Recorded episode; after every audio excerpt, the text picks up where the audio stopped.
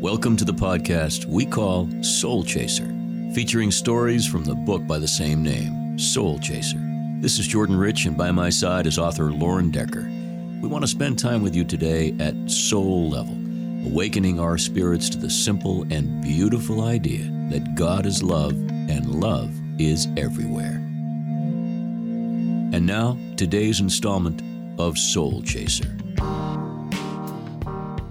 Hello, everyone. I'm Jim Deering, bringing you another of Loren Paul Decker's short stories here on Soul Chaser, the podcast.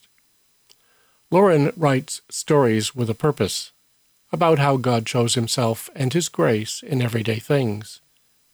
And just a reminder that Loren has three books on the market Soul Chaser, which is a collection of devotions to anchor the soul, I Love You Church, a collection of short stories from his years as a pastor, and Rufus, a story about a young man from North Africa who travels to Jerusalem and meets Jesus at the end of his ministry and witnesses the cross. Today's Bible verse comes from the Old Testament book of Deuteronomy, chapter 7, and verse 10. When thou comest nigh unto a city to fight against it, then proclaim peace unto it. Today's story is called Peace Signs. As much as it depends on you, live at peace with all men. Yes, that's from the Bible we just read. I'm so glad that God put the primary clause in that little verse. It's brilliant. The author knows his creation well.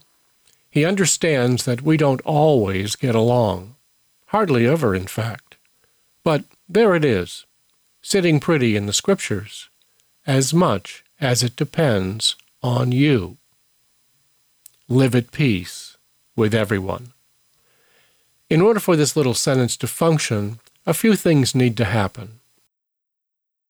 First, we must allow for the fact that not everyone wants to be at peace with us.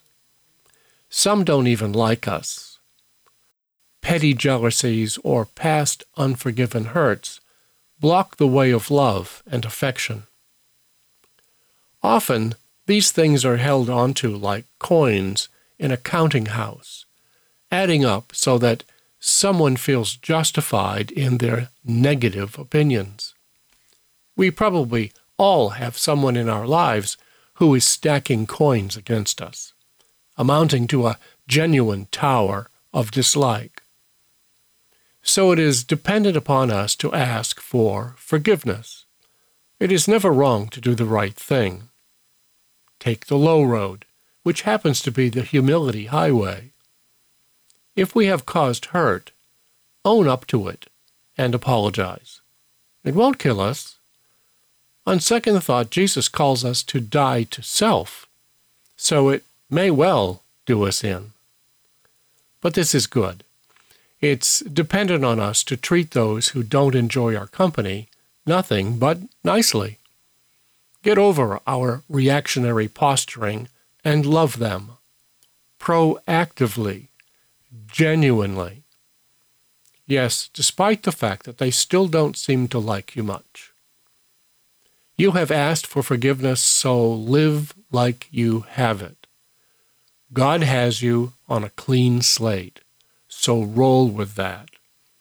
If someone is slow to forgive, that is outside of the primary category of as much as it depends on you. Secondly, in order for this lesson to work in our lives, we must value peace.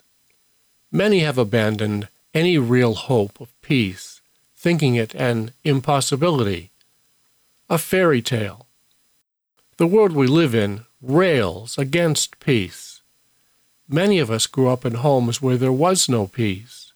Even when there was quiet, there was no peace. We just waited for the next bomb to go off. We walked on eggshells.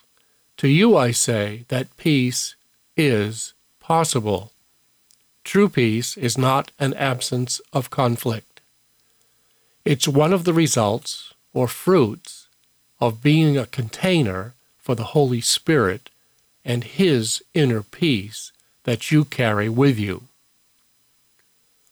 Where the Spirit of the Lord is, there is peace. So invite Him into your life and your relationships. This brings about a peace that transcends circumstances. That is why the Bible calls it peace that passes understanding.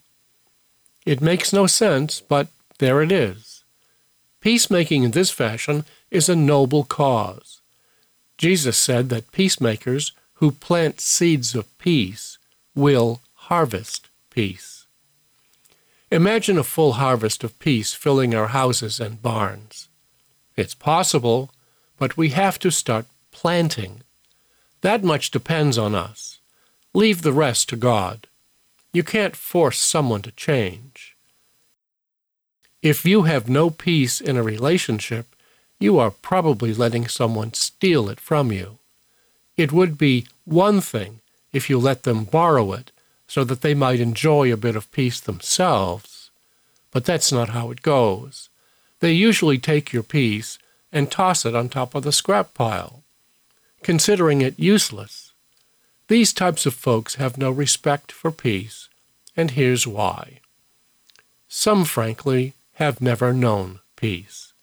Within and without, they've been buffeted and beaten over time, pulled far out to sea, away from any safe port of peace. They have no standard of measure by which to measure or recognize peace. For them, we must model peace. Go out in a rescue boat and show the way to safety. That much depends on us. Make sure the docks are open and clear when they finally sail in. Don't harbor a grudge.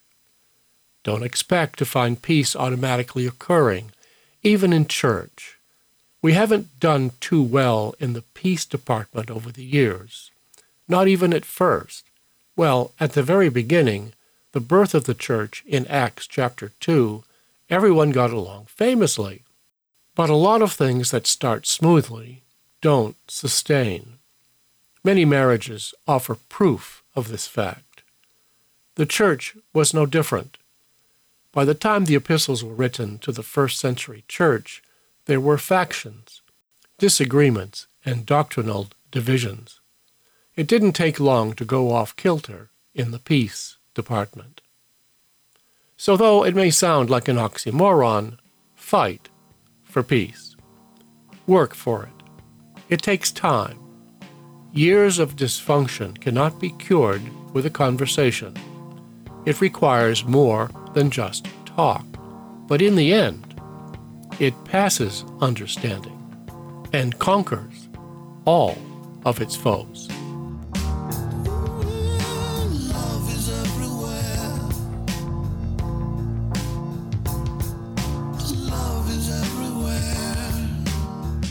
This has been Soul Chaser.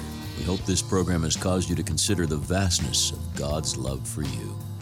Nothing is going to change that reality, but love can certainly change you.